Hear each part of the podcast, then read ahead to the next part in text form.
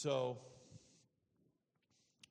we're in that section of Scripture, um, Mark 9:33 through chapter 10, verse 52. We have looked at distinguishing marks of Jesus, marks of Jesus' disciples. Um, so let's name them. What are they?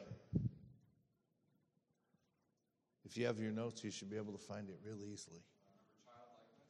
All right? Ch-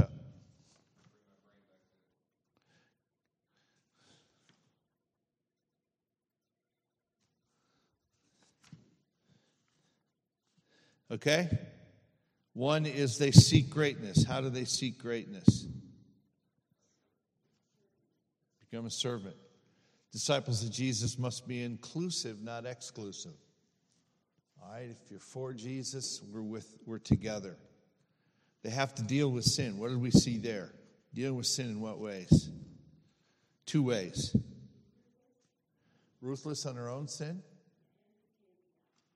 and be careful that we don't lead others to sin. Okay? Um, Caleb's mentioned childlike faith. All right, now we're on the seventh. Oh, one that I forgot to mention already marital fidelity. Disciples of Jesus should be known for marital fidelity. Okay? Um, now, again, let me just say something there. Do I think there are exceptions to um, lifelong marriage? And I believe yes, I believe there are two. There are unrepentant adultery and abandonment. Okay? I get that. But in a world in which marital fidelity is really, really rare, um, when I look at my kids' schoolmates and now my grandchildren's schoolmates, it's amazing how many of those, how many of their, those children, um, most by the way, are characterized by broken homes. When I was a kid, that was very rare, extraordinarily rare. Now it's more common than it is rare. Okay? All right. Disciples of Jesus must serve. Chapter 10, verse 32 through 52. All right, now I think that all of this is of a whole, that the whole section here is dealing with the idea of service. Mark 10, 32 through 52. All right? Um, okay, let me find it here. And they were on the road going up to Jerusalem, and Jesus was walking ahead of them, and they were amazed. And those who followed were afraid. And talking and taking the twelve again, he began to tell them what was to happen to him, saying, See, we are going up to Jerusalem, and the Son of Man will be delivered over to the chief priests and the scribes, and they will condemn him to death and deliver him over to the Gentiles. And they will mock him and spit on him and flog him and kill him, and after three days he will rise.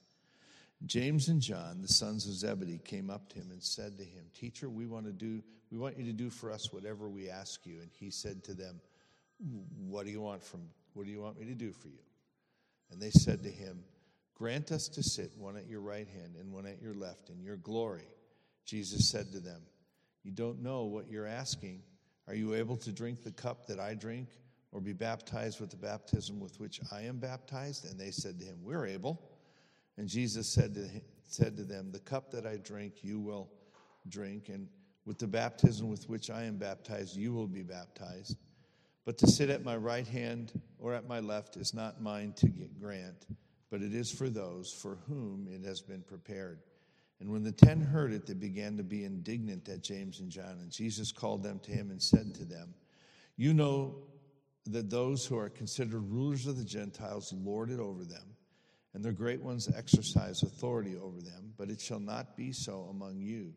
But whoever would be great among you must be your servant, and whoever would be first among you must be slave of all. For even the Son of Man came not to be served, but to serve and to give his life as a ransom for many.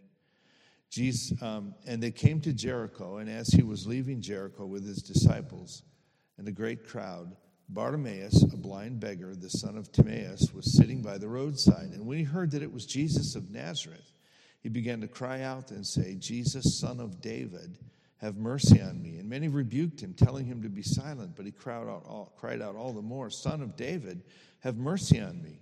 And Jesus stopped and said, Call him. And they called the blind man, saying to him, Take heart, get up, he's calling you. And throwing off his cloak, he sprang and came to Jesus. Came to Jesus, and Jesus said to him, What do you want me to do for you? And the blind man said to him, Rabbi, let me cover my sight. And Jesus said to him, Go your way, your faith has made you well. And immediately he recovered his sight and followed him on the way. All right. Now, um, I want you to notice that the death of Jesus connects what appears like two sections into one. Okay? Um, we have to become servants like Jesus, and we have to serve just as Jesus served in and by his death. Okay? Um, so it begins again with Jesus talking about his death. He describes his betrayal and condemnation, his handing over, his mocking, his death, his resurrection, all of that. And they have to understand, or at least be prepared to understand, the nature of his kingship. It's one of death and humiliation with ultimate triumph. Now, again, we saw this at the beginning of this section, right? That Jesus was talking about this.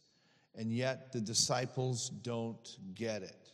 The disciples don't get it. So, because James and John start asking, can, can you give us the, the seats of honor in your, in your glory? Okay, all they see, all they see is glory, right? It's almost as if they don't get it. And of course, Jesus says these are prepared for people, but they can't ask for it. Um, and then the other disciples protest. Now, here's the thing to remember the, the other disciples are indignant not because they understand that, um, not because they understand. James and John, don't you understand? We're supposed to be servants. We're indignant with you. They're indignant because James and John got the jump on them to ask for the great positions of glory. That's what they're mad about. They're mad about that they got to Jesus first, right? Now, I don't know about you, um, but when I worked in the factory and you wanted to move up, you had to bid on what they called bid on a job. That is, a job would be open, you'd go to your, your um, lead man, your foreman, or whatever, and say, I'm putting my name in for that job. That's what we called, in, in my day, we called it bidding on a job, okay? That's what's going on here. They're ticked because they don't get to bid on the job. The other two got to Jesus first. Right? That's what they're mad about. They're not mad because they misunderstand what it's all about. James and John misunderstand it.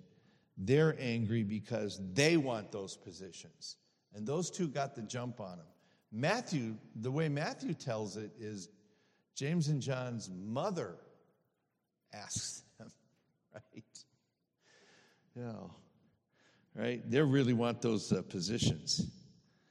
Um, and so Jesus has to teach them about the nature of greatness in the kingdom. All right? And what does he say? By the way, he doesn't say you don't exercise authority. Here's, here's where some of us get confused.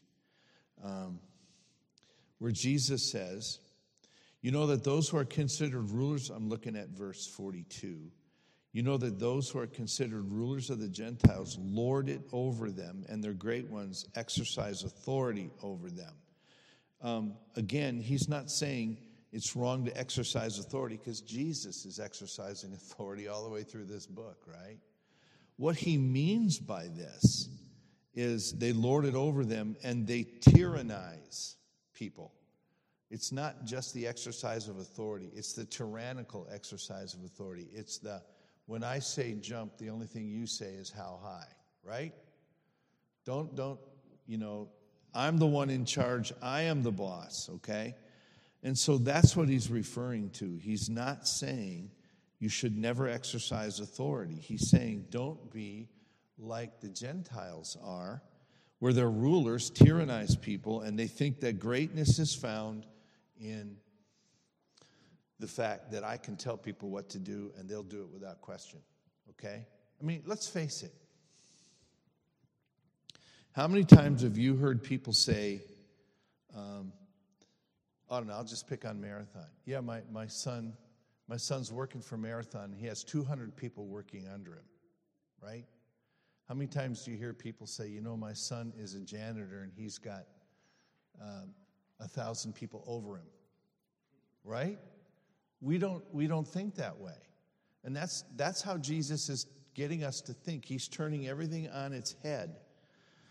You know what? When you read the Gospels, you can't get over the fact that Jesus is always turning things upside down from the way we normally think. And here's one of them don't think you're great because you have authority and you have a bunch of people working under you and all that. Think of yourself as a slave. The greatest is um, the slave, okay? We've got to get that through our minds. Now, again, let me just tease this out a little bit more. Um, see if you guys would like this kind of a boss. So let's say my son does have 200 people working under him. What should he be doing? You know he should be doing? He should be doing his dead level best to make all those people look good. Right? He ought to, he ought to be trying to serve them. In some way, he ought to be serving them. All right? And I think that's real important for us to understand. When we do have positions of authority, we only use our authority in one way, and that's to serve other people. Um, and I think that's a real challenge. You know, when we talked about this a few weeks ago, uh, the greatest is a slave of all, as Jesus says here again. Um, how can I be a slave to people? I've always got to be thinking that way. How can I be a slave to people? All right? Any questions on that? Yes, Rebecca?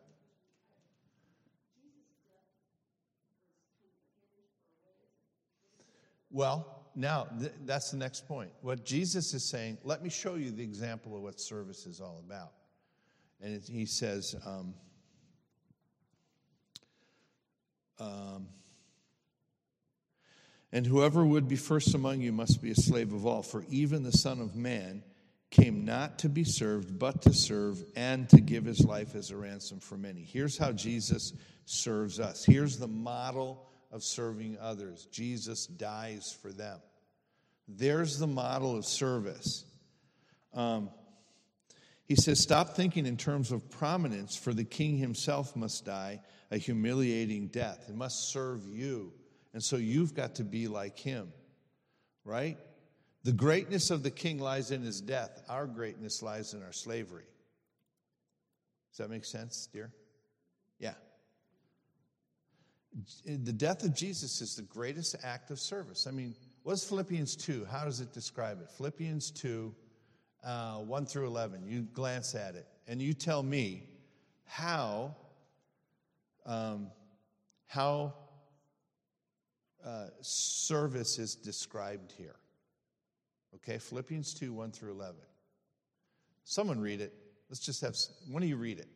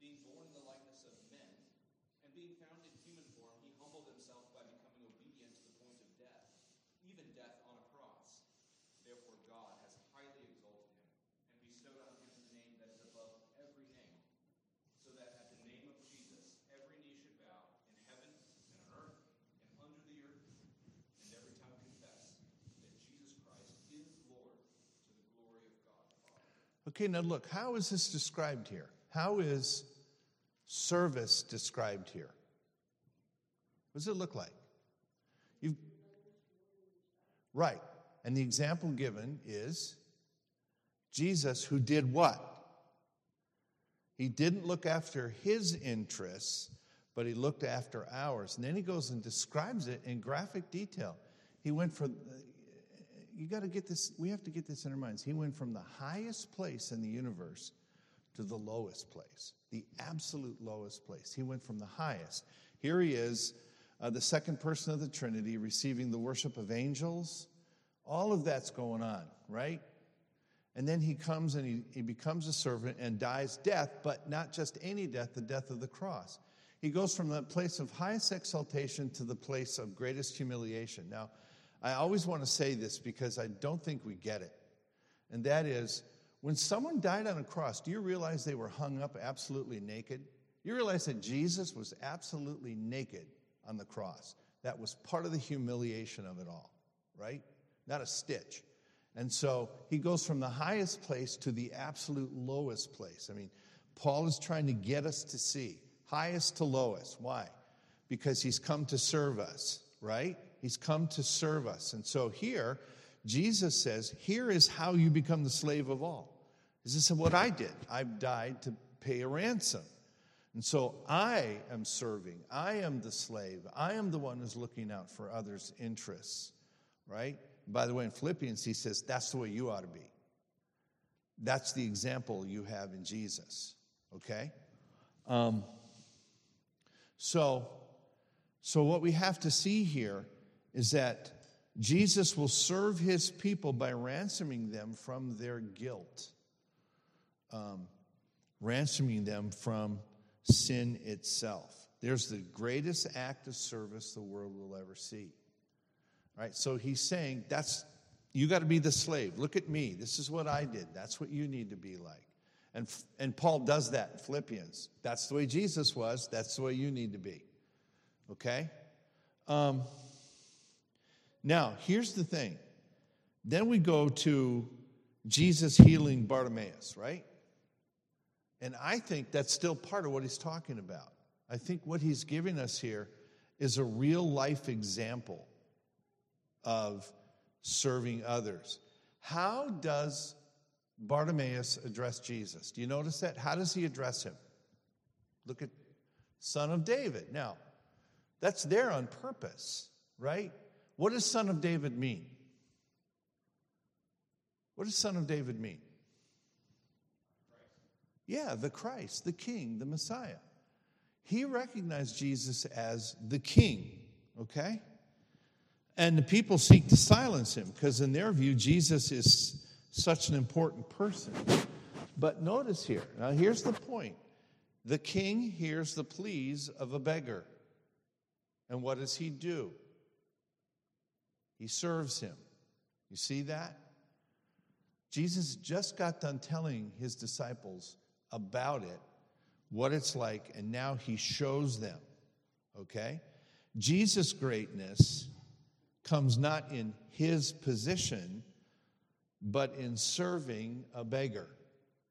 All right? Here's a real life example of what Jesus is talking about. Again, someone with authority, but using that for someone else. Okay? Now, um, that's when, that's when we have to look at ourselves and say, are we, are we getting that message, right? Are we getting that message? Um, Jesus wants us to see that the sign of greatness is that we are a slave of all. Um, and maybe I camp on this too much. To me, this has been one of the most significant commands of Jesus in my life, at least um, the one I think about the most. Um, I'm here to serve. That's what I have to do. And the great greatness is found in serving others. By the way, I'd, I'd uh, a pastor had great influence on me. Uh, asked this question: How do you know if you're a servant? So, how do you know if you're a servant?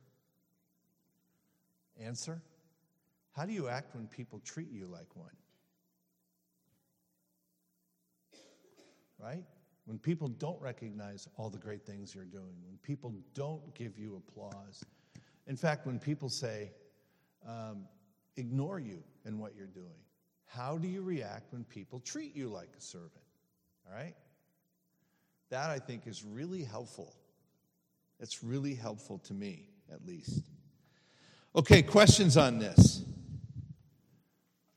All right, we need to learn what Jesus says are distinguishing marks of disciples. Otherwise, we'll put all our own stuff in there. All right?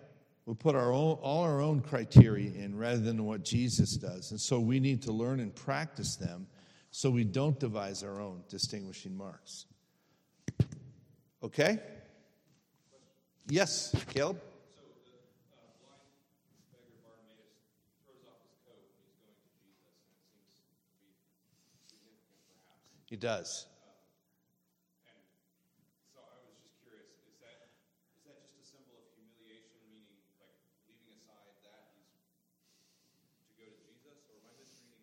No. Well, I'm saying you're not misreading it because it struck me too. and, and actually, I'm not sure, I'm not sure what to say about that because as I read it before and as I read it this morning, I thought, he's making something about throwing off his cloak. I wonder what that's all about. And I don't have an answer for that. Well, we know it's often picturesque of divesting of Yeah. right? Like Yeah. setting aside his garment, picked up a towel and served kind of thing. Yep.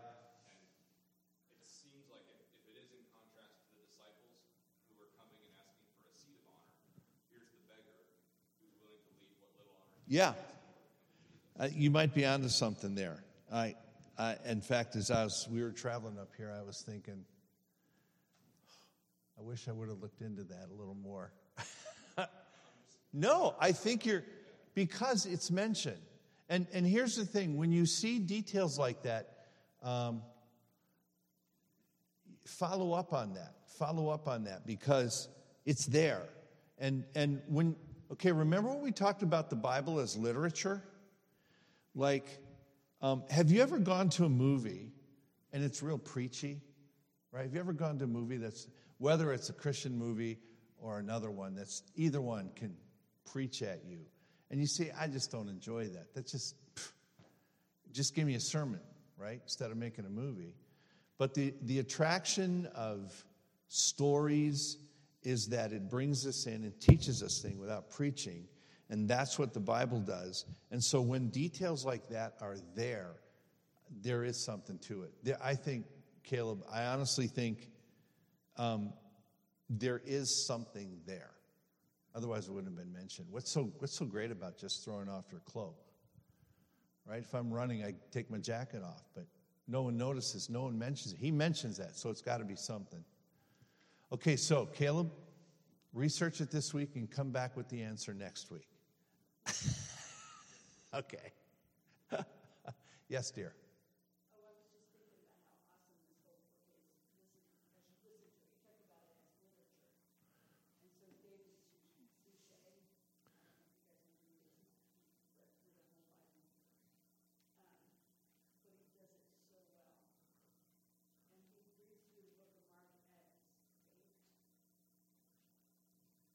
One of the Anglican churches in England, yeah.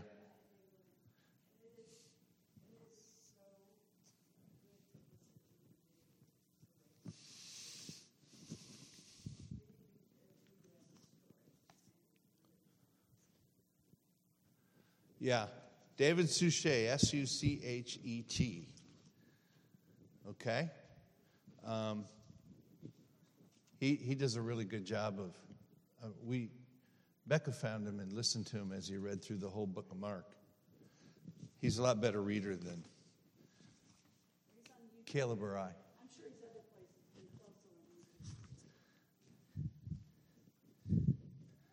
He, he usually plays Inspector Poirot or something.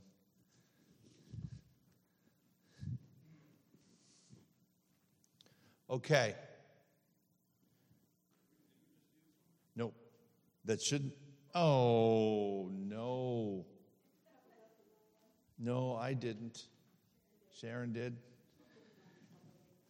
I, she said five. I said, no, I did that one, six. You can throw those away. I, that's, we just got done with this one.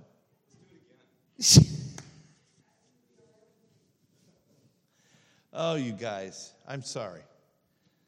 I'm sorry. I'll have the, the right one for you next week. Well, I guess you'll just have to go on your own without my notes. Um,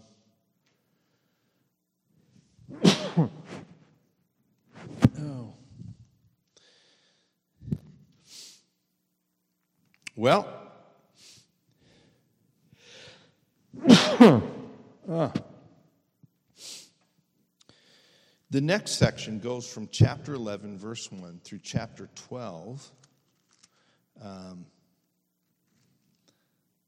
yeah, all the way through the end. So 11 and 12 are, is the next section. And here you find who is Jesus and what does he reveal. You'll get this all next week when I bring the right notes, I hope. Uh, Jesus reveals his authority as Lord and teacher, and at the same time reveals men's hearts. So this section is all about revelation of Jesus and his authority as Lord and as teacher. And it also is a section that reveals our hearts to us. And this, this first section, to me, is fascinating because it, it has this. Um, it has this interesting thing with the fig tree, where Jesus curses a fig tree, and you and you're you're asking, what does this have to do with anything? I mean, I used to think that as a kid. Now, as a kid, everybody, because in Matthew, uh, it says something about this generation will not pass before, you know, I forget how it goes. I had to look it up. But the cursing of the fig tree became this great big thing about eschatology. And it's not about that at all. And so the fig tree always fascinated me because in Mark, for example, Jesus comes along, curses the fig tree, and goes and cleanses the temple and comes back, and the disciples say, Hey, look, the tree, the tree's dead. Wow, Jesus, you, you, you, it worked, right? So you have to wonder what that's all about. Um, so let's at least jump into this a little bit. Let's look at the first. So this next section goes chapter 11 and chapter 12. All right, let's read 1 through 11 here. Yeah. Yep. Yep. There's one and in 11 12 and then the other, it ends in, in 20, uh, 20 through 26. So there's an inclusio there, right? The fig tree is the inclusio, right? And what's in between? What's in between that inclusio? Remember what inclusio is? An inclusio is bookends, and everything in between is colored by the bookends. What's in between the cursing of the fig tree and the death of the fig tree. What's in between that? Yeah. So it's, a, it's going to be something to do with the cleansing of the temple. Okay? Um, so we're not there quite yet. Well, anyway. All right, let's read the first 11 verses, okay? Now, when they drew near to Jerusalem, to Bethphage and Bethany at the Mount of, okay, so pay attention because if we, when we come back next week, we don't have to read this all over again, okay? Because we'll keep going. At the Mount of Olives, at, the Mount of Jesus sent two of his disciples and said to them, Go into the village in front of you, and immediately as you enter, it will find, you will find a colt tied on which no one has ever sat. Untie it and bring it. If anyone says to you, Why are you doing this? say, The Lord has need of it and will send it back here immediately. And they went away and found a colt tied at a door outside in the street, and they untied it. And some of those standing there said to them, What are you doing untying the colt? And they told them what Jesus had said, and they let them go. And they brought the colt to Jesus and threw their cloaks on it, and he sat on it.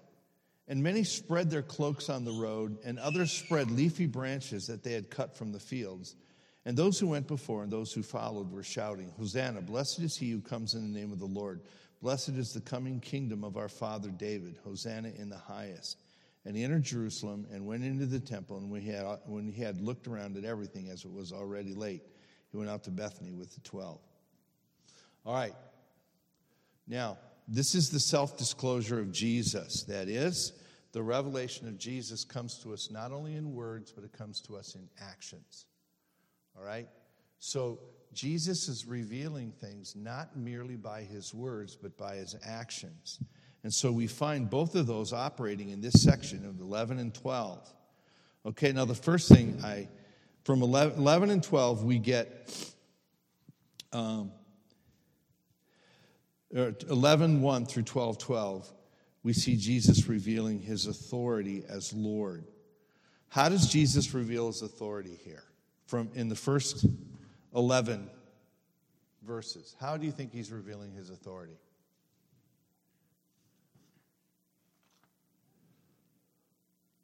You've heard enough Palm Sunday sermons, haven't you? Comes in on a donkey. And what does everybody say in response?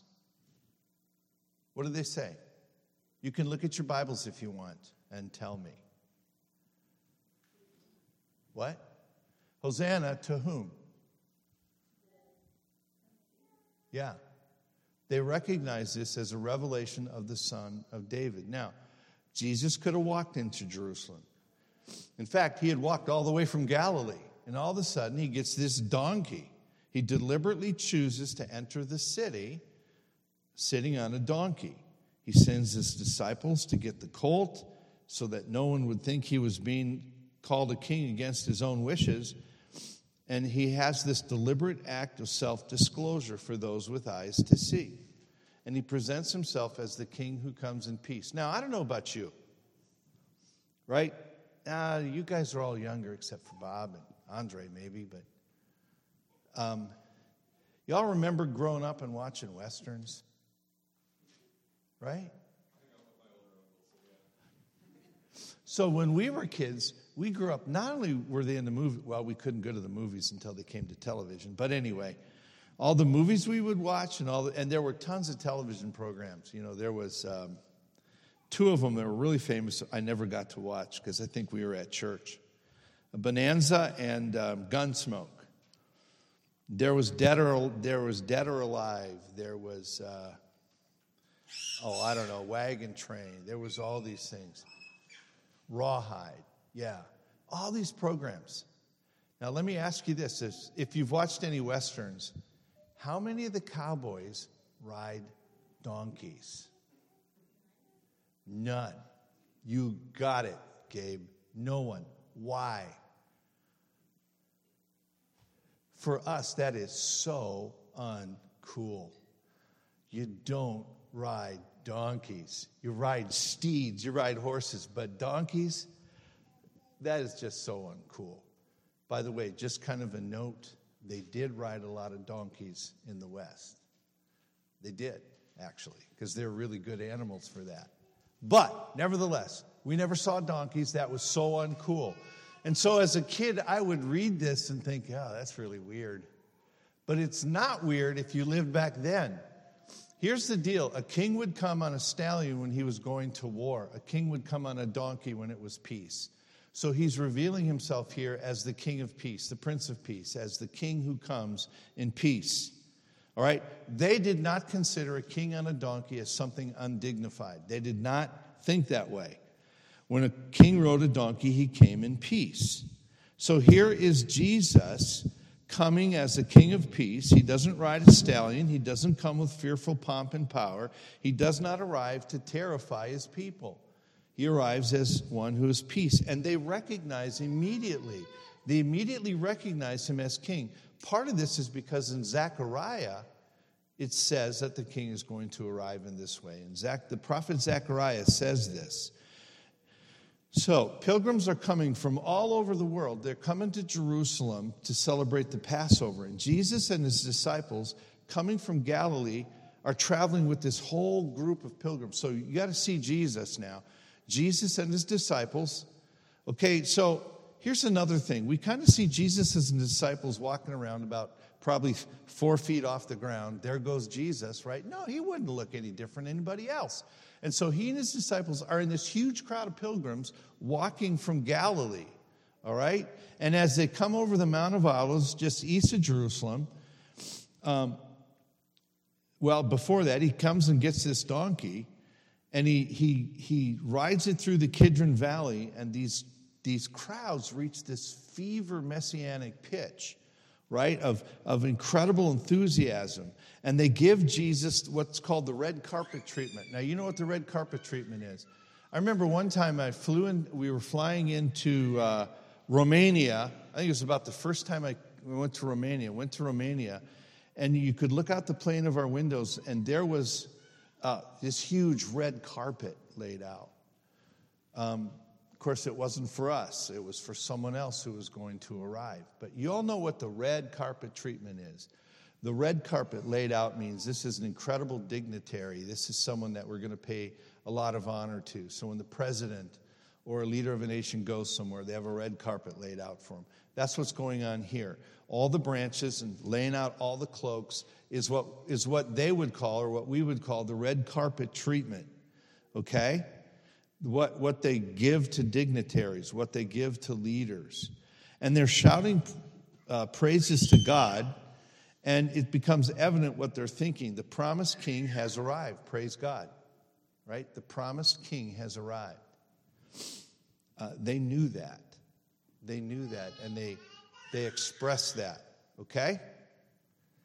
Um, so here's one way he reveals his authority. He comes riding on a donkey. He could, and there's little things there, like when they go get the donkey, um, they say, Hey, what are you doing? I say, Jesus needs it. Oh, okay, right?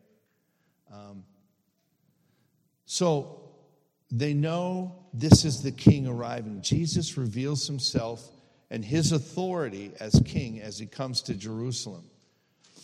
Okay? And next week we'll pick it up in the next way that he shows his authority.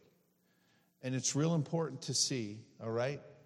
The cursing of the fig tree and the cleansing of the temple all go together, and they all say something that we need to hear if we're going to understand what the cleansing of the temple is all about.